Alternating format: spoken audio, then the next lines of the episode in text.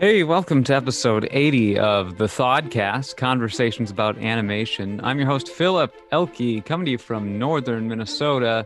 Today we're talking some Mortal Kombat, and to help me slay the numerous foes standing in our way, it's my brother coming in from Twin Cities, Minnesota.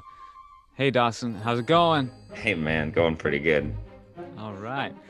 So I just saw Mortal Kombat yesterday. Uh, it's on So HBO I. Max. Yeah, first time.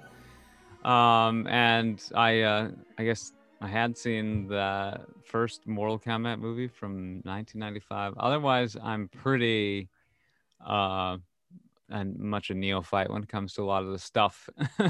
Mortal Yeah, Kombat. this this franchise, I was gonna ask you. Um, uh, yeah, how how invested are you in it? Um, I really love the name Sonya Blade. Yeah, it's pretty cool. Mhm, There's there's some mhm. cool iconography. Um, but I mean, I've never played a Mortal Kombat game. Um, you know- I I finally have actually. So I my history with Mortal Kombat goes back maybe one year. Other than just generally knowing that it is one of the most beloved old fight. I mean, it's like the the quintessential fighting game from the 90s and my my understanding of the history of it comes entirely from Videogamedunkey's like 10 minute comedy video about the history of Mortal Kombat and how edgy it was in the 90s and um Mhm. and I, I love the vibe of it and you know uh um but i actually have played the modern iterations of the games my brother-in-law luke is really into it and really into the lore and the story and he's like it's awesome you know the shirai ryu and the lin kuei um and outworld and netherrealm and shinnok and it's it's it's- very in- involved. It's it's actually qu- quite sci-fi, I would say. if I Yes, which. I had no idea about. So when I finally started to learn all this, and and the Mortal Kombat games, the modern ones, I mean, they're they look gorgeous and they're super fun uh, to play. So um, I was really excited. I I didn't know they were making this modern adaptation until I saw a trailer for it like a month ago. It was I had no idea at all, um, and I loved how the aesthetic of the film looked like it was really capturing that Mhm, clean, deeply, richly textured aesthetic of the modern games. So mhm. um, I have also seen the 19. It's a 1995 film. You said. Yeah. Mm. Paul W.S. Anderson, who went on to do a bunch of the Resident Evil films. He's sort of been the Oh. he's the Kevin Feige of the Resident Evil film franchise. And that was the glory days of New Line Cinema too. My how times have changed. um, and this was still New Line, which is really cool. Um, hmm yeah, but The the whole yeah umbrella. Um, who who does own Warner Media now? Um, AOL, Time Warner. um, is it AT and T? Is or are they Universal? No, Comcast is Universal. AM AT and T is uh is Warner Brothers slash Warner Media slash HBO slash New Okay. Line. okay. Um, uh, it gets confusing because uh, Harry Potter is, you know, you, uh, Warner Brothers property, but they got the big park at Universal Studios. Yeah I, the hierarchy man that none of that stuff makes any sense to me even when i start to think i have a grasp it it falls apart um I was able to watch this, yeah, in the comfort of my own home. I don't know. Did you go to movie theaters? i did i did go to movie theater i actually the i um a, a crazy thing happened to me so i had to cancel on plans to go see it but my my friend and or no my wife and brother-in-law they went anyway Hmm. and then my thing ended up ending early so i Uh-huh. sped over to the movie theater and i got in uh, about a half hour into the film um and i think honestly i liked the movie a lot more when i left the theater from that truncated experience with it with like no beginning Mhm. than i did when i went back and saw the whole thing Hmm. in the context uh i don't know um we'll see if i can maybe try to somehow articulate on that as we get into it but I um, yeah, I, I haven't been following the reception of this movie much at all. I mean, I Haven't either. There's a lot of hype leading up to it. it. It's listed popularity number one uh, of all the movies on on uh, IMDb in terms of their like popularity analytics. Well, good. I'm glad. I want this movie to sell gangbusters, and I want a sequel, and I want the. the I, it'd be cool to have a trilogy again. Yeah. Like, remember trilogies of films? Um, it's setting up for that. Um, I, I maybe I don't know why I hate citing the IMDb rating because it is trash, but um, you know, six point three. So that's that's not great. that doesn't Um, surprise me though. Um, and it, I mean, it could be worse for a film. Uh, mhm. I'm- what, I'm- Philip? yeah. What, what what was your overall impression? I mean, I really enjoyed it. I like it really kicked butt at the end uh when you got freaking um we I was just uh getting his name straight. Hiroyuki uh Hiroyuki San- Sanada or Sanada. Um Well, if you Scorpion. and under the Google search for Hiroyuki Sanada, you find the question: Is he related to Yukimura Sanada? And when you click the drop down arrow, it says yes, in fact, very remotely. Um, and his ancestor was a chief retainer of the Sa- of the Sanada clan. So Sanada- Philip, yeah, that's a famous yeah. Well, this a goes back to samurai to warrior legend. yeah samurai warriors the um the what do they refer to that as The warring states The Sengoku era, the Warring States. Yep. sengoku um there's that's a big a popular genre in in japan um and so there's sengoku which is that period in was it the late 1600s early 1700s something like Uh, late 15, mid to late 1500s to the early 1600s, or or mid. Okay. I, I you could probably say mid 1500s to mid 1600s, and then you get the Mm. Tokugawa shogunate from there. Sure. Yeah. Um, uh, lots of hero, you know, Nobunaga, Oda, you know, is a famous name from that. Mhm. Yeah. I- Ieyasu Tokugawa. Yeah. Wow. Um, I mean, all those names, uh, that was quite the encyclopedia that, uh, that we were run through um, playing those Samurai Warriors Koei, uh, like beat 'em up style games. Um, and Dynasty Warriors was the original uh, franchise in that family. the Koei, um, uh, the Koei games. Yes, the Mhm. that's a Japanese company, Koei. They started making Dynasty Warriors, which is based on Han, China, and then they made Samurai Warriors based on Warring States. Um, Japan. Sengoku, but uh, the the Chinese term is uh, Shin Sangoku, um, which is that similar, uh, I guess, assuming genre. warrior, the word warrior is is Sengoku is tied up in that somehow. I don't know. Somehow there's a, a distinction between the two, where one refers to the the Three Kingdoms era in China, but uh, it drives a lot of pop culture in Asia. Sengoku Jidai means Warring States, period. okay, interesting. And Shin Sengoku means Mhm. uh oh Shin Sang with an A. Yeah, with an A. Shin Okay. Sengoku Musou. Musou. Musou. Yeah, however you want to. Um, yeah, so I know the we played a lot of video games growing up. We didn't really do the Mortal Kombat thing. uh, You know, No, it's well, not, which- it's not encouraged. No, not at all. And I was gonna ask, since you watched this at home, uh, did you watch this with uh, an audience? Oh no, I just- okay. yeah, I watched it in the basement. Um, leave leave grandma at home for this one uh my father-in-law actually like he you know when we left we were like Mhm. we were all amped about it and he was chuckling he's like yeah that was pretty fun you know they would could have done with a few less f words but uh you know he gets a kick out of Okay.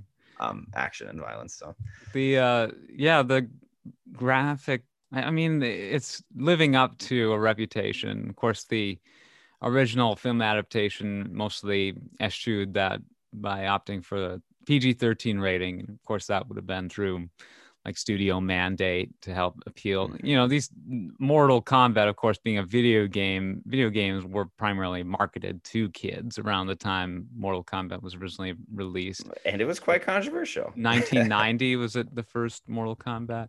something, Something that. like that. I I mean, I've probably mashed buttons on a couple arcade cam cabinets in my lifetime, you know, for Mortal Kombat, but like other otherwise, like I've never owned a, a game on console with the Mortal Kombat characters. Um, but yeah, I'm trying to find the the publication date. Okay, 1992 the the first Mortal Kombat arcade cabinet was uh, uh, released to the public. Uh, designed by Ed Boon, John Tobias. Uh, I believe their names were featured prominently in the credits uh, following this uh, even current iteration.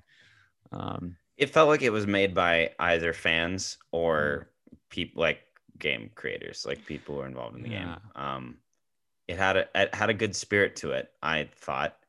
mhm. Um, it wasn't as yeah, uh, gratuitous as I thought it would be. No, Or- and- yeah, and in my opinion, it was fairly perfectly balanced. I mean, in the in the game, um, you because ah, oh man, all right, with this.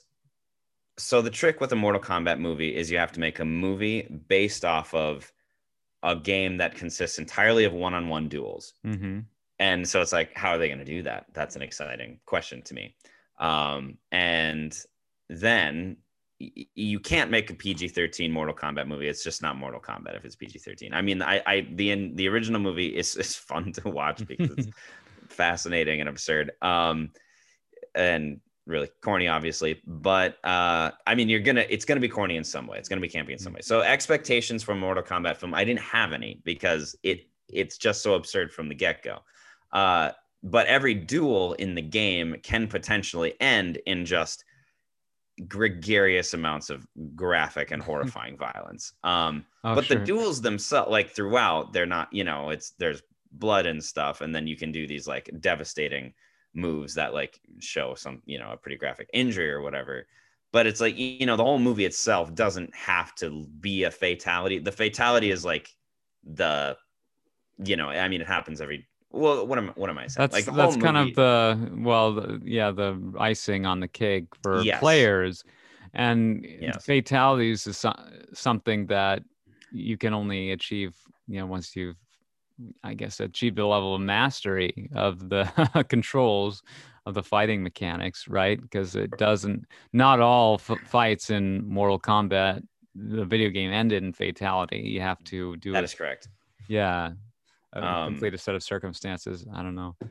yeah you once you've defeated your opponent they have a moment of where they're dazed and the round it'll the victory will happen Mhm. In like two or three seconds or something so you have that two or three second window to hit a, cer- a correct combination of of buttons to execute one of various finishing moves in the in Mm. the current iterations of the games Yeah. um, or fatalities, as they're called. Yes, Mortal Kombat is known for several iconic lines of dialogue and iconic characters and iconic moves that um, need to find their way into the film somehow. But the question was always going to be like, how fan servicey is this going to be, and how are they going to execute it? Mhm. Um, and I thought for the most part it was they executed it really successfully. As in, like when the fan service moments happened, I was delighted and I and it not cringy. I don't know what it. We can even talk about what those were or or Mm. what or what I don't I don't know. Sorry. I mean, I, was I'm cool with the callbacks to the game. I I genuinely like had no problems with it, and I don't know. I mean, just being uh, rather uninitiated to the whole ethos I, or mythos. Um, you know, I'm I I thought it was just kind of dumb fun. Uh, but Right. with some genuine like emotional stakes as well. I, I like the connection between like this new protagonist, uh, Cole Young, um, who I believe is just a completely new character Yep. for this film. Um, Which, was almost, a good, which was a good choice. I thought. yeah, they put some thought into the conception where like I, I people will immediately question, well, is this supposed to be Johnny Cage? He's fighting in a cage at the beginning. You know, he's an MMA fighter in this, you know, octagon style cage match type setting.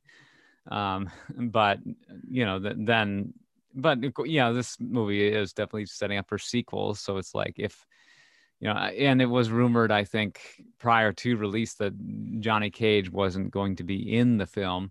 So you had people whining about that.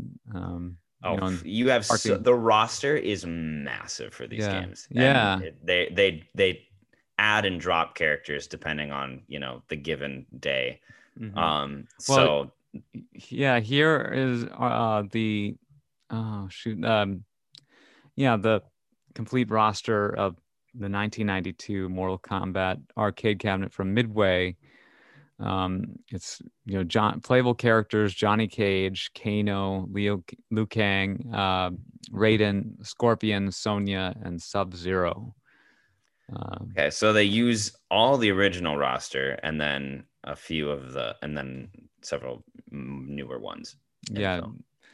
Uh, Johnny Cage wasn't in this film, but he'll be in the sequel, you know, provided they make a sequel and well, he's teased. Yeah, uh, he's yeah. teased. Um, oh, there were a lot of teases actually, which you might not have noticed. Um, but every there were several nods to characters that, if you are a fan of the modern games, get you get you really excited. Um, mm-hmm. Yeah, I, I could see this not being what people expected because it it's a different plot line than I'm sure probably any of the games.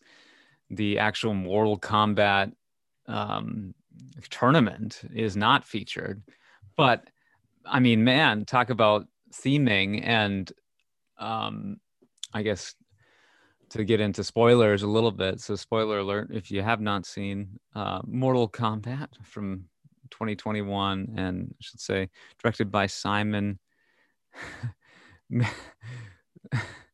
McQuoid, M C Q U O I D.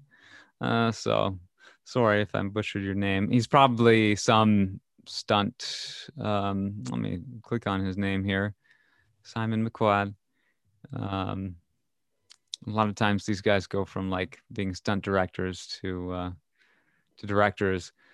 Um, but he has few very few credits on imdb so i think he went from like doing music videos to this or something. Yes there is a whole i mean you there's a you can find a lot of like footage online of of gym of stunt gyms training insane fight choreography with uh oh my goodness the the ropes to help you do the flips and stuff and land them uh mm. everyone's attached to like cords and wires oh, rigging wires. rigging yeah a fighter's attached to wires and rigging and then and you can watch all day long these amazingly uh, intricate fight choreography where they're doing mm. backflips and they're getting launched and thrown and you know spinning crazy. Uh, and the fight, I, I thought the fight choreography was awesome. There's probably a lot to nitpick uh, if you really wanted to. I'm not going to take the, the kind of time to dig into all of it, but there were so many fights. And yes, it was kind of fun to see that they mm-hmm. literally did make a movie where they found a way to make every fight a one on one. The fights in the film look like mm. Fights in the game playing out, where they're on like a stage with cool architecture um, and fairly two dimensional.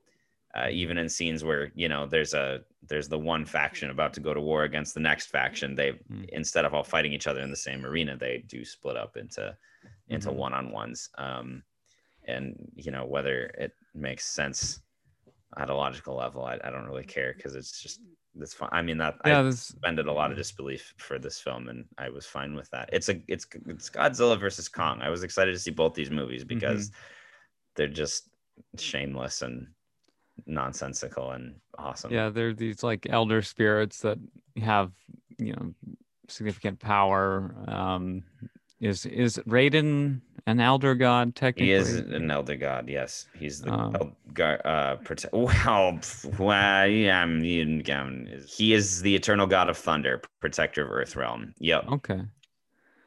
Yeah, protector of Earth. Um, Shang Tsung though is like kind of an equivalent, but he's from the outer world, the outworld. Um, yeah, Shang Tsung is.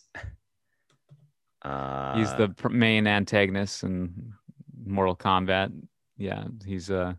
He's a powerful evil warlock, demonic shapeshifter. Yeah. Um, so yeah, not referred to as a human on the Mortal Kombat wiki. Uh, species, uh, first timeline god. Um, that's that's Raiden.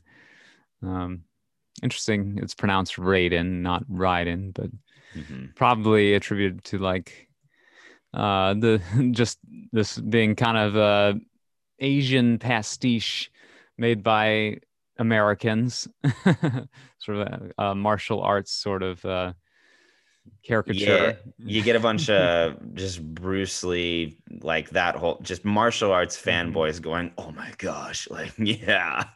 Um, that yeah, they took like stills of Bruce Lee, and that's what stood in for Liu Kang or something.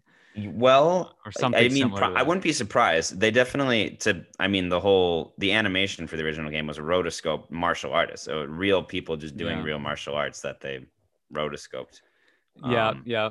It wasn't. It wasn't like um, they didn't build these or paint these um, assets in a computer. Like they aren't 3D models or anything. Mm-hmm. Um, yeah, it's just uh, photograph stills that they're given different poses or are taken of different poses. Um, so yeah, a bit different from the uh, say main contemporary of this game, which was uh, Street Fighter, um, and that's probably going to be given another inevitable cinematic reboot at some point. um, but uh, oh yeah, probably. Yeah, that that took a bit, a bit of a different tack. Um, in, in, um, and the the characters are more conventionally anim- animated, a more 2D style, um, and definitely it's much more kid friendly game. Um, but yeah, Mortal Kombat. Uh, you know that that original game just you know, was known for the the goofy looking uh, sprites, sort of full motion video as they called it when they used actual like uh, yeah photographic or video elements in a video game in the early days. Rarely seen nowadays. Um, but then the the blood splatters that you got when you made contact with your en- enemy, you know and and then you had those uh, crazy fatalities that were kind of a reward for diligent players. I, I yes. wonder, like, was that something that there was any kind of tutorial on? maybe in those TV days, commercials, TV commercials maybe had. TV. Uh, Here's how you do the fatality. yeah, um, that's interesting. Um, when Goro says "I'm gonna rip out your spine" in this film, that's a reference to his like signature fatality. Sure. Um, some of those other some of those references, uh, when I mean the uppercut, famously, like okay. when you crouch in the original Mortal Kombat, mm. like no the standard. I, I mean, you're there's something about crouching and how it makes you like practically invulnerable and then how the hmm. uppercut is like an unstoppable move so when the when the main character Cole is fighting in the amateur MMA pit uh, mm-hmm. in the beginning, and his daughter, who is like his corner coach, is like, "Use your uppercut." That's a reference. Mm-hmm. And then she he and then she says it again later when he's fighting another character, and he uses the uppercut, and it's awesome. So that's a huge like fan service moment. And mm. uh, when Liu Kang is uh, practicing um, with Kano in the or when he's sparring with Kano and Kano's being all tough, uh, Liu Kang mm-hmm. does the the down spin kick where he just kicks his legs out from under him. Yeah. and then he does it again, and then he does it again, which is a reference to spamming that move, which is pretty. And and then finally, like yeah, when uh, he's about to do it, or uh, you know, he, he's faking him out a, on a third time, and Kano just tries to jump to get out of the way, but you know, then just as soon as he lands, Kang kicks his legs out from under. yeah, Kano. I mean, I thought they kind of nailed Kano's character. And like, yeah, was awesome. He this whole, the, you know, the the whole theme of like this prophecy of Mortal Kombat, and and you're set up for this premise that, oh oh gosh, humanity has to win this tournament or else they're screwed. There's this these over um, hanging stakes, you know, the sword of Damocles yeah. or whatever. But um, instead, you know, Shang Tsung, you know, is um, he's paranoid about this prophecy that says that Earth will, in fact, be victorious in um, the upcoming Mortal Kombat.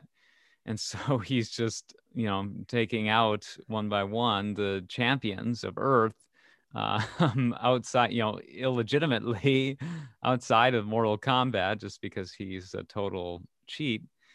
Um, Yeah. But, but in doing so, in, in going about this, you know, campaign, um, this foolhardy, you know, mission that he's on, he's only bringing, serving to bring about the prophecy in the end. So it's a, it's a very like Oedipal style, like fable. Greek Mhm. tragedy structure. Oh, absolutely. Yeah, I, I like that. I appreciate it. Some classic literature uh, nods in. He's trying to evade the prophecy, and by escaping fate, he brings it about. Um, the uh, the exposition, in my opinion, is like the is the weakest point of the film because uh, it, it happens so fast. It's they try to establish everything so quickly, and it's just confusing. And you know, um, they they try to saddle this poor actress Jessica McNamee. Oh yeah, um, with Sonya Blade. They give her everything, and it, it's the classic scene of you know Yeah. a boy that yeah the guy has no idea who he is in this world, and then the the agent appears and says, or the messenger appears and says, "You're the chosen one because you're one of the few who has this tattoo, and the tattoo means that you're a warrior in the Mortal Kombat tournament, and here's what that is." And there's been nine of them, and she takes him into the room with all the the drawings and pictures. And throughout history, we've been looking for, or like ever since me and Jax, the other character, have known about this. We've been looking for warriors uh, to show them the like it, it was you knew what was happening without needing to like pay attention to the details just because the the imagery is so from you know, we know that she's inducting a new guy into a new thing and that Mhm. he didn't ask a whole lot of questions because like that would have been a waste of time because we've just seen this scene happen so many times before and the premise is so absurd that we don't it doesn't even really matter that much uh that but because the whole there there have been nine tournaments and the 10th one is the one that and Oh. Shang Tsung and the bad guys have won nine tournaments and if they win 10 then they get to do whatever they want um and we don't you know see any like footage from those other tournaments i mean we we just Mm. see uh allu- we hear allusions to them and we It's like some Uh, artwork. yeah some artwork and like architecture that seems to depict you know Mhm. statues of warriors i- at the tournament and it's like and that's all fine you know It's i fine. it is it's completely fine um you and get that great- fight in the beginning with the flashback to yeah the medieval or uh, feudal Japan. You know the yeah the, the origin of these of two of the most famous uh, Mortal Kombat characters, and and that becomes apparent fairly quickly. Um, which so- and they weren't even necessarily alluded to being members of the Mortal Kombat tournament. That was that was a scene just depicting a rivalry between two clans, the Lu, the Lin Kuei and the Shirai Ryu. Um, Hmm.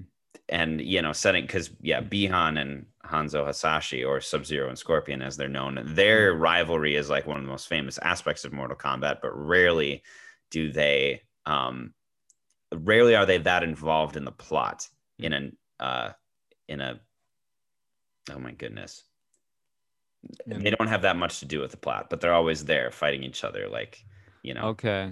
Um, Um, like, like uh, was I diegetic? Is that the Diegetic, yeah sure um and inter- like and now we come to the bottom of the show where it's time to watch sub zero and scorpion fight uh and now back to the regular programming um Interesting.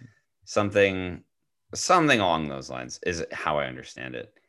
Uh but their background is very cool in this movie. It's depicted awesomely and they're awesome. And i don't i don't have a lot to say other than Hmm. that they're just awesome. But so when i came into the film the first time missing the whole beginning i came in right when liu kang is walking down the tunnel and saying you're the warriors and this is raiden's temple. And i was like i got it. Like i didn't and then it was so it was so sudden like thrust into what was going on that it was delightful. And i didn't even necessarily well yeah like I, I didn't miss much from the exposition like honestly when i saw it other than the gorgeous and awesome opening in feudal japan um, and the fight between scorpion and sub-zero Hmm. which was great. I didn't miss out on a whole lot it felt like. Um, and it was kind of fun whatever. Hmm Well, and yeah, you got the all, all the classic kind of callbacks to the original game. Um, you know, I was fine with Liu Kang you know, saying fatality at the end of his fight. It's like, oh, I was gonna ask you you, know, are about that. moments, Though. We were you know. confused. So when Liu Kang says flawless, uh, sorry, when oh, and Kano or no, when Kung um, Lao Kung- says says flawless victory, that was perfect. That was awesome, amazing. yeah, yeah, But then when Cabal falls, dies Mhm. in battle against Liu Kang, the camera is on him when you hear fatality. And we, so both times we saw it, we thought that was Cabal saying fatality. But then, then Liu Kang goes for, for, uh, for Kung Lao. So is it, is it Liu Kang saying fatality for Kung Lao? yeah. Okay, I, it has to be because that's the only thing that makes sense. It's that's less lame, but the framing was weird, and the I don't know they could have they could have framed it better. I thought. Yeah. Yeah, I know. It, it didn't seem like this was the most um, polished film ever, certainly. Um, But that I but with the know. em- the choreograph the choreography choreography I am it's all right. You know, um, yeah, yeah. I mean, it, there the fighting was good. Um, but yeah, they incorporated a lot of complex aspects in a really Mm-hmm. interesting way, like um the teleporting characters, like Mileena. You know, they they Mhm. turn into purple and they teleport and they fly around and you know mhm. it's like how how are you gonna make the fights feel like they can feel in the game which is like extremely visceral using crazy powers and in a lot of ways i, I think they nailed it um as good as like a, a live action film can get certainly Mm-hmm. Must have probably spent countless days, you know, just accomplishing these various scenes, and you know, it's not a very expensive cast. Um, just a lot of kind of newcomers. yeah um, no knowns pretty much um which i like You know, this Jessica McNamee, she has been in the Meg, um, Chips. oh I know. Chips from from Australia. Uh, but was great. Did, did fine. Kano, Josh Lawson. Kano's like supposed to be Australian. He says mate, right? Yeah. yeah, yeah he's he's australian um. Yeah, yeah, he's from yeah this actor, uh, Josh Lawson. They might they probably filmed in Australia, maybe. They did Uh, actually. okay. Yeah. Okay. At the end, um, there was a big film Australia. Thanks, filmed on location in Australia, which explains why a lot of the the landscape Mm. shots, which I assumed were the green screen, the the trend you see with green screen filming, um, where there's like a couple Mm-hmm. characters interacting, but they're in this like massive room or exterior that is very bland. Mhm. Um, that's what I thought they were doing, but it, Mm. it probably wasn't green screen. It was probably just Australia, no, exactly. the outback desert. the desert yeah some cool desert scenes the the big um junkyard set you know is, um you know, where sonya has her base. That was supposed to be in what like ohio or something? Um Oh, was it? i, I didn't what know. did he I- say? Yeah um mehcad brooks mehcad brooks. Uh, he's uh american. He's from texas. He's been in desperate housewives true blood supergirl i thought he did a good job dax Yeah. or jax Jax, yeah. jax and uh, i was wondering you know genuinely invest in like how they would bring that character in not you know leave him on the short end of things because like you're constantly wondering you know how how are they going to deal with this um you know who has the arcana sigil and Yeah. you can of course acquire it through uh, you know killing someone who has that Which is so awesome. Sonya and Jax are you know military partners. Um, and I think they're maybe ex-military at this point. Ex special Just- forces, Yeah, yeah. yeah. now just kind of mercenaries. Um, but she, sh uh, Jax has the sigil. Sonya, Sonya does not. You know the tattoo. Um, is kind of a a weird concept. You know, like you'd think a word would get around that there's this weird uh, tattoo that shows up on people who've killed certain people. But yeah, yeah, I guess that maybe wouldn't make national news because that's like sort of very specific to this underground scene of contract killers. Yeah, well, a, a lot of these premises still rely on a world that doesn't have the internet. Um, and Mm. it's that's kind of one of uh, something I think about in in modern storytelling that is just sort of sad. It's like if this happened, everyone would know about it in an hour, as opposed to you know groups Well- of people who are who are like we're odd and underdog misfits and but and it took forever but we all like somehow by chance like or by Yeah.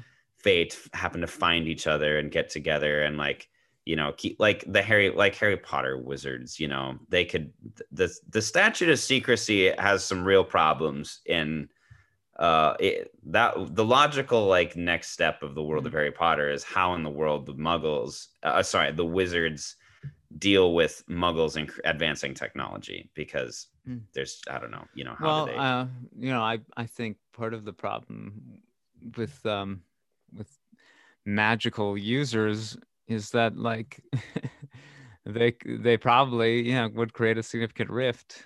I mean, Legend of Korra explores this with the Benders a little bit, but it, it could get so drastic to the point where like you know non magic universe users you know mu- muggles no-majs they uh sort of genocided as many magic users as possible and to the point where you know it just magic users had to go completely underground and try to obscure their presence as much as possible which meant like just having this general um obscuring aura that um is imperceptible to most muggles Yeah, that's kind of how Percy Jackson actually does it. There's a Yeah. the mist um, is a is an energy field, a magical energy field, basically that shrouds all magical creatures from mortal eyes. Yeah, and it's just a, like a if it's in the name of survival,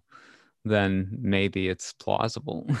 Yeah, that's yeah. Well, and I mean the wizards hid themselves originally to to protect humans, not to protect themselves. Uh, but uh, or more or well, less. that anyway, too. I mean, I'm because I'm sure magic users have a certain advantage. That's why they would be so, um, you know, violently hunted by humans, as they would um, the humans that are maybe uh, fair fearful of magic and the powers that could you know ring out or you know wreak havoc throughout yeah. the world um you know must be repressed in some way so you know use technology use violence to do that yeah i mean i don't know Sure. it's uh this is all very esoteric and you know potentially getting into like real world implications of people who believe in conspiracy theories and have all kinds of elaborate ideas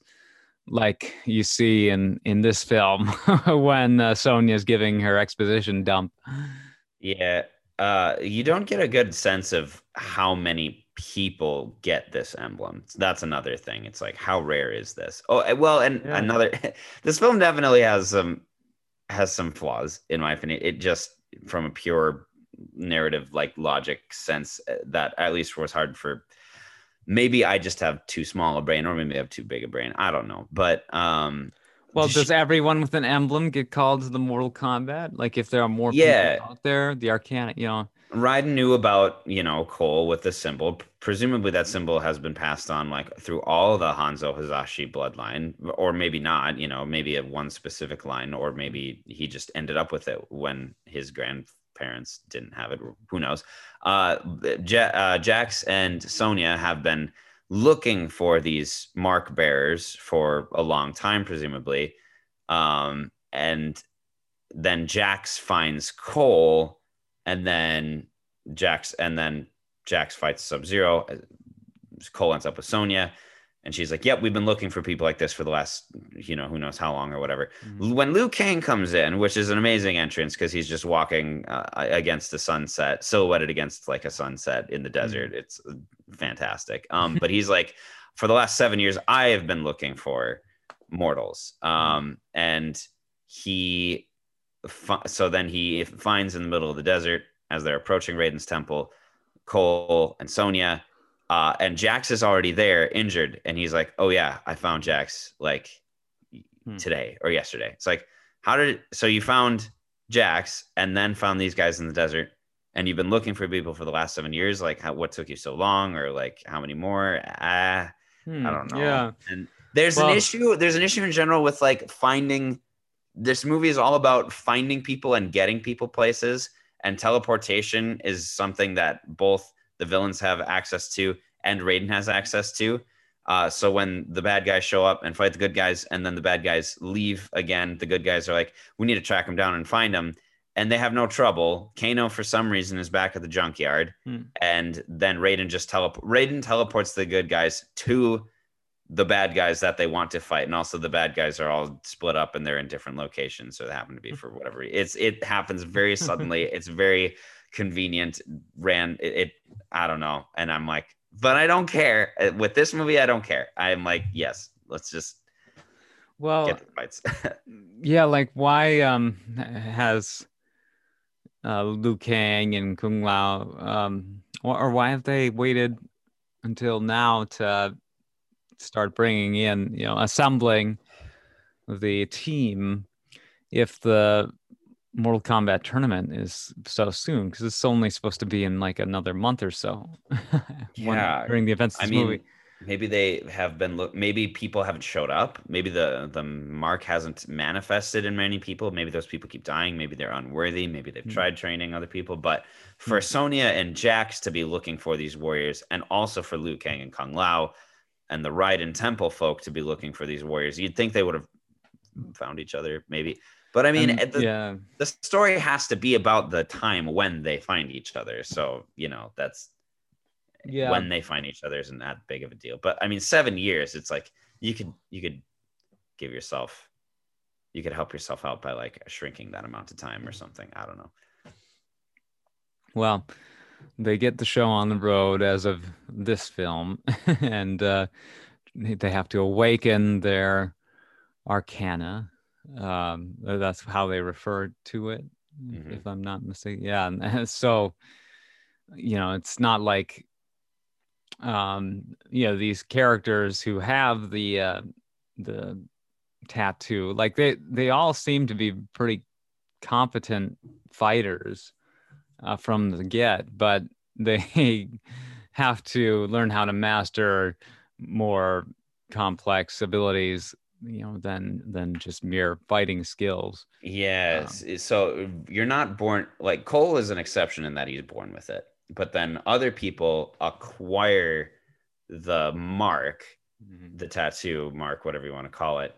But then from then, they still have to discover their arcana, which is their supernatural ability, which Mhm. comes from they, uh, which comes they have to fulfill a certain something. And I actually, this I really like this. I think this is really interesting, and it's really cool thematically that, like, you know, w- basically each character has to figure out what are they what they're fighting for, and then really fight for that, and then that's when the arcana appears. So Hmm. for Cole, it's it's when he's forced to protect his family in a very real sense that he you know sacrifices himself for his family and then that's when he unlocks his arcana and Kano is just pure rage so that's when his appears which is I love that that you know um that the arcana isn't a moral thing it's it's just it's a personality thing basically um He takes And- the quick and easy Sith route. Yes, exactly. um uh and I love that Jax like his arcana directly empowers his technological um what oh my gosh his modifications his enhancements. Yeah, like his his arcana it's not something that's purely associated with like the the biological or soul of the person. Like his arcana is like oh you've got these robot arms i'll make those. It doesn't regrow his arms or give him super something it just makes his robot arms bigger and better which is funny that like a magic thing would give you a technological upgrade but it's awesome It's yeah, not functionally much different than what Cole receives, which is this very you know cool and and convenient, but like also I would want this power, which is just this like impenetrable armor, this Iron Man, you know, Yeah. look looks And kind of Aquaman. Aquaman's Yeah. arm, yeah. He gets this Aquaman armor that um, I don't think this power exists in the game, but it actually is. It's kind of a cool idea, and I think it would be a fun character to actually play. Which is Oh, the more damage you receive, the more power you're able to channel into like weapon upgrades. So like you start as an ordinary fighter like without weapons, but then as you take damage, you get bigger, better weapons. So um I, I don't know, that could be kind of fun. Like as you lose health, you get more powerful. And there's a degree to which that exists already with like every character. Once you get down to like a low threshold of health, your um like super move bar, you know, boosts rapidly and that helps you kind of level the playing field potentially. But anyway, Okay. Yeah, Um, I could see that being a frustrating character to have to fight that has this thick exoskeleton. But maybe there are characters already that have something like that. Um, yeah, where instead of just having the same the same stats throughout, you're kind of like weaker at full health and then stronger at low health. Yeah. And maybe balance it in other ways. hmm um All the these armor games, is good. yeah. Armor is always good. Kung Lao uses his hat as a shield, which is awesome because the Mm. shields are good. Um, Kung Lao's hat is amazing, and I don't care what anyone says. It's the most like violent moment in the movie, you know, is Kung Lao doing his signature like sawing a body, you know, um, bisecting a person in half. But Yes. like the most violent deaths in this movie are against monster characters, Mhm. um, like Reptile with the the heart um, getting pulled out by Kano. That was fun, you know. was Reptile really fun. Kano wins. Um, I, I was a little like the head scratcher for me and the, like one of the few head scratcher moments for me um was like well why couldn't uh, reptile just like spit a bunch of acid on kano during this moment but uh oh, i guess he didn't Yeah. think to do that maybe he was in Um, too much pain. That's a good. yeah uh, and then yeah it Um, was the do you remember the name of the harpy you know the the fury ca- Oh, nitara Nitara, A- Anna Karenina, whatever. She Mhm. looked very like Russian. probably um, a newer Del- character. Yeah, she's actually not uh, a Mortal Kombat character, but there are there is a there are characters like her, um, her species basically. Um, Hmm. So that makes sense. Like, yeah, bringing in different kinds of species. Mileena is freaky. You know, I always remember Mm-hmm. her. So I've seen lots of gameplay of Mortal Kombat. Um, so like, um, I, I'm I'm certainly plenty familiar with, you know, the the whole Mortal Kombat thing. But it's pretty easy to be a Mortal Kombat dilettante. yeah. And and like yeah, I've watched countless videos on YouTube related to um to video games and, and it's kind of like a hobby slash you know secret obsession of mine just you know I, I don't play video games much nowadays but i will sort of find it intriguing to you know learn new facts about video games development of video games because it is very animation centric too um, it's such an interesting history of technology to interactive understand uh, and- and yeah with. and Um, animation um it, yeah with like you know the, the various iterations of uh, Mortal Kombat. Yeah, yeah. Mileena was always this freaky character. I, I forgot about the teleporting, but I, you know, the mouth enlarging. Yeah. It wasn't as disturbing for me as like some similar body horror, like um, in the Roald Dahl movie, uh, The Witches, um, Oh. because because it's just like the slit and there's no blood or anything. It's just it's more. I don't know. For some reason, this is it's more palatable to me when it's like this alien it- character and and there is actual kind of like realistic i don't know gore effects surrounding it That's fair. Unhinged I don't know. Jaws is just kind of like a, one of those nope factor things. It Um, Yeah. didn't um, it didn't really bug me here but um i, I guess it, there was kind of a coolness factor with her character um, that helped and that that was just like that's how she takes out her enemies Yeah. the job um Yeah. Um, I was gonna mention like the whole thought of using the circular shield this you know kung lao uses his hat. Of course he's adept at magic. It's you know all these characters have to learn magic if they're going to compete in mortal kombat um, because that's you know they're fighting against beings from other realms. Um, but it's like man you're really pushing it down to the wire here. Um, thankfully they all do so. Um, but yeah it's it's um you know uh, I, I had a similar thing with the Falcon and the Winter Soldier series, um, and of course, eh, all the instances of Captain America's shield throughout the um, Avengers films. Um, Dawson, like he's able to use this thing as a boomerang, sort of. I'm just wondering, like, yes. Did they ever? Do they establish in the MCU that he's got like a magnetic glove or something for the vib- specifically tuned to the vibranium shield? I I thought, yeah. Oh, I thought um, Tony Stark modified the shield at one point, and this was shown, unless okay. I'm imagining it, and that it's would like, make a lot of sense. Like electromagnetically rigged. Um, that that that's the only thing that makes any sense at all. If he just starts throwing this thing like a frisbee out of nowhere, then you know whatever. But yeah, uh, Kung I mean, Lao's I, hat is specific. His arcana is his hat, uh, yeah. which, which, you know Kano points out the absurdity of that. It's it's good good stuff. Well, um, yeah, and I guess what was, what was your question mainly about Cap about the Shield? I was going to ask if you or... if you've watched the series Falcon and the Winter Soldier. No. Okay. No, I have not. But yeah, so I don't think I'm going to watch any. I don't think I'm going to watch any Marvel stuff. Well, anymore. if you're gonna keep up with the MCU in general, you should. It's it's really not. I, I don't think I want to. Uh, I don't think I care anymore after Thanos. Hmm. I mean, that's a fair point because it really it went out on kind of a very appropriate style um, send off, and now everything is just sort of trying to figure out where to go from here um, yeah, it was, it was a definite um, juncture point.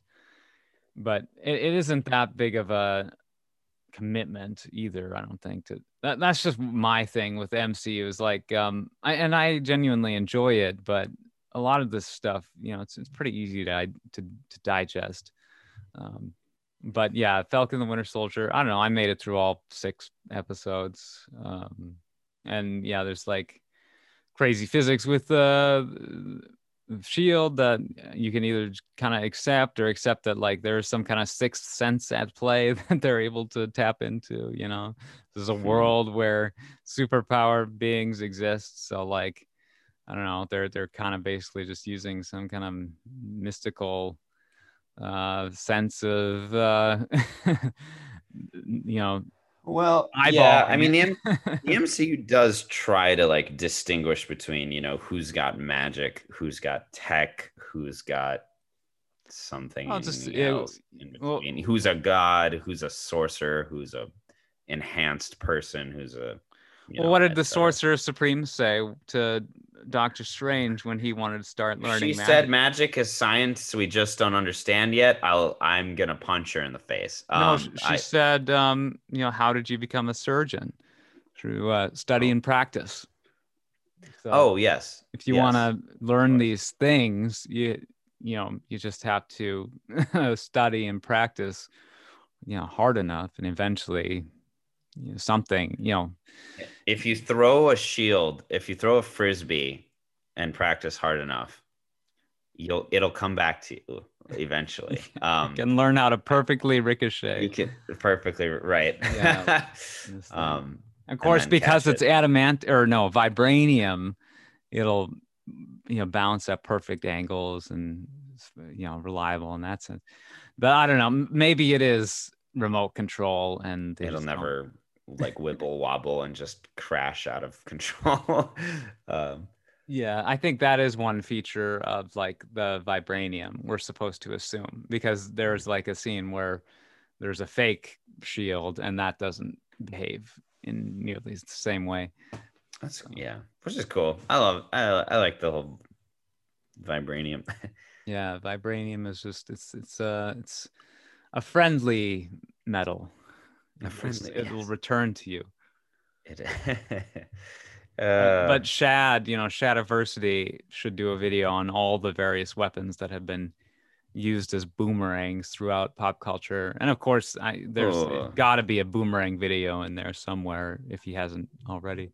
I don't know if he ha- there are there are some boomerang videos on YouTube I think and, and they they really do work. Uh the best the only the only real boomerang used as a boomerang as a weapon in a movie that I can think of is in the Road Warrior when that Yeah. kid actually chops someone's fingers off. Mad Max 2. Yeah. Or wait, yeah. is that Mad Max Okay. 2 the Road Warrior. is the Road War? Yeah, yep, yep. You're right. Um, yeah, that's that's the moment that immediately comes to Other other than Sokka, um, Sokka uses a boomerang, which Yeah. of course the legend that is Mr. Sokka, and he uses Avatar. it extremely effectively. Um, Yeah. Well, um and of course in like Dynasty Warriors, Samurai Warriors, every weapon is a boomerang. I mean almost every- oh yes, almost every character has a move where they throw their weapon at something There- and it comes back. that comes back. Um It's let's see. Yeah, we've we've talked probably plenty on this subject. I know you had you had to get going. yeah, I some point, but um soon, but No, thanks for chatting. I I've been I'm tired today too. I'm ready for a nap. Um, so thanks to the listener, of course, for sticking with us through this sort of rambling. But you know, eh, this wasn't the most near and dear to our hearts subject necessarily. No, It's but it's fun. like my favorite movie of the year so far. I mean, I think Godzilla versus Kong was, and that this is the second movie I've seen Hmm. since then. So, um, I don't, I don't even know what was Oscar nominated this uh, last year. I haven't seen any Oh. of any of those. So, The Oscars, yeah, yeah, that happened. Didn't watch them. Um, Soul won best. Um, So, oh, good. That's as it should. um, Um, Yeah, interestingly, the the character that was originally Sub Zero in the first Mortal Kombat is now known as Noob Saibot on the wiki. Uh, Oh, yes. like these characters go through these progressions um, and changes throughout the you know the franchise. and there's an interesting story to everyone. It's like the Power Rangers. You know, one will go from you know the the Green Ranger to the I don't know White Ranger to I gosh. Now, there's a franchise worth diving into. Um and to try to understand.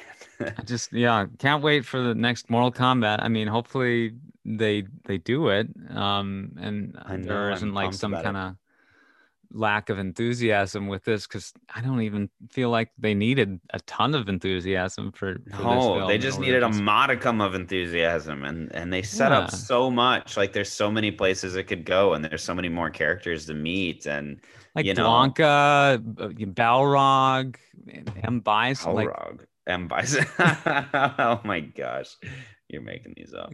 um, Uh, M Bison is. I know what you did. No, blanka balrog um uh well, frick what's the Is there really a character named Balrog? Yeah, from yeah, the these are- the interesting thing about those three characters is their names were like switched from the Japanese version. M Bison is a Street Fighter though. M Bison, yeah, yeah, these are all three Street Fighter characters. Oh, Um, okay.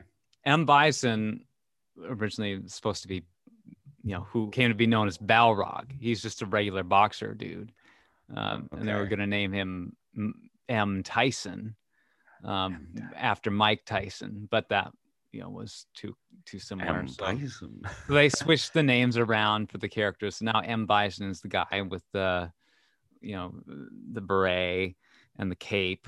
Um, and I think he was originally going to be Blanka, um, and then Balrog was going to be, you know, who was, you know, today known as Blanka, and he's this kind of gruesome goblin character. I'm trying to think of the the blonde guy's name from. Um, Oh, Vang or like uh, he's, he's got Guile. Guile. Guile. That's right. Oh.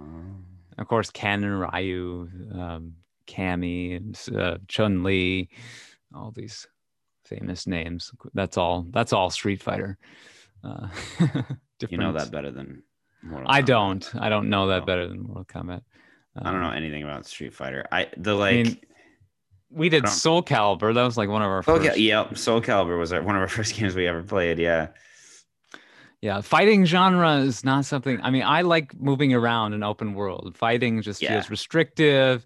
it does. It's so precise. Uh, people, there are people who enjoy that precision. I just, I'm too impatient, compulsive. I just end up button mashing typically. Yep. Um, there are people who there are people who find the frame rate of moves uh, or like how many frames a move takes so that they can perfectly time and you know counter things it's like, yeah, that's like this crazy Captain America shield boomerang people are capable of pulling off with these games. And it's like, no, Yes. that's no fun. It's no sitting fun. down for thousands of hours learning how to do this stuff is like, uh, no, please, I'll sit Getting- down yeah getting good isn't fun people when are you going to realize that like watching thousands of hours of YouTube videos about this stuff because at least they're doing something different in each one. Yeah. So repeating the same move over and over again, trying to get it just perfect. stop Uh, metagaming everyone you're ruining it for the casuals Well, whatever. I mean, there's all kinds of yeah, the gaming related channels online that I have no interest in. Like most let's plays and just just straight playthroughs of things. Like I I don't have time. But like if they're actually doing a video essay, sort of commenting on why something is significant within, you know, the the development of um, you know, the the video game technology, right you know, in general. I that's interesting to me. that's interesting but actually getting good that's something yeah else. i don't know i Uh, yeah i like just playing through the adventure and playing to the credits and you know if it was fun enough then maybe i'll give it a second playthrough you know oh yeah oh yeah. I'm with you. Um all right. Well johnny for the cage most part. in the sequel um and of course death is but a portal. So characters who you know seemingly died in this movie could always come back. Oh, they'll, they'll always be they'll be back yep interesting. And that's good. This is the one context one type of movie where i'm like glad that they're all going to be back and that the death doesn't matter in this case. Because they it'll it'll matter eventually like they'll set up the they'll set up the context in which oh, oh now it matters if you die. Like now if you die there's no going back. Well, hell exists in this world. You know, there's a realm that's sort of like hell, and you know, oh you yeah. can, um, you know, if you're powerful enough, you can master that to uh, come back and seek revenge under the right circumstances. Uh, he- just, yeah, he had to wait until that moment to finally escape hell to take his vengeance on um because uh, Cole got his blood on the on the gardening tool that he uses that as the the chain whip. oh is that what it was Yeah, it's so cool that the the tool it's used for gardening like because they always say you know the sai which is this ninja weapon you see everywhere like that's not Yeah. actually a weapon it's, a freaking gardening tool It's yes, many of many of them apparently many of the ninja weapons were gardening tools. I've heard, or they were like they were farmers' tools or something hmm um, that people adapted. Uh, I didn't. Okay, I didn't make the connection that uh, Cole getting his blood on it was what it took to. I, I guess because Raiden had Summon. the the tool the sai or whatever and and gave it to Cole to use in his combat um just because it was his ancestral weapon but then yeah he got his blood on it and that allowed like you know connection to the the ancestor to allow him to come and assist in the fight uh summon familiar So, and it was a great fight. it was great. All right. Well, thanks, Dawson. Uh, any any last thoughts uh, or anything to plug? No, not really. Just go see Mortal Kombat. It's it's cool. All right. Of course, yeah. Uh, it's not for kids, uh, adults. You know. No, unless you're the people in the theater the second time who brought their babies to cry the whole geez. time. Um, Yeah. I mean, yeah, yeah. they had they had toddlers in there with watching like their phones while the grown-ups watching the movie. And I get it. If you're a young parent, you want to go see Mortal Kombat and you want to with even though you've got kids and what do you do? Yeah, use your parental discretion. Um, all right. Well, Dawson, um, Dawson Elke, thank you for joining me on the Thodcast conversations about animation. A little bit of a looser episode this time. I'll see what next week has in store. Uh, I've been Philip Elke, and you can find the Thodcast at thodcast.com, various podcasting platforms as well. You know, iTunes, Apple Podcasts, Google Podcasts, Spotify, SoundCloud, Stitcher types of things, and um, at Thodcasts on Instagram and Twitter. Find me at Philip Elke, at Philip Elke on Twitter and Instagram.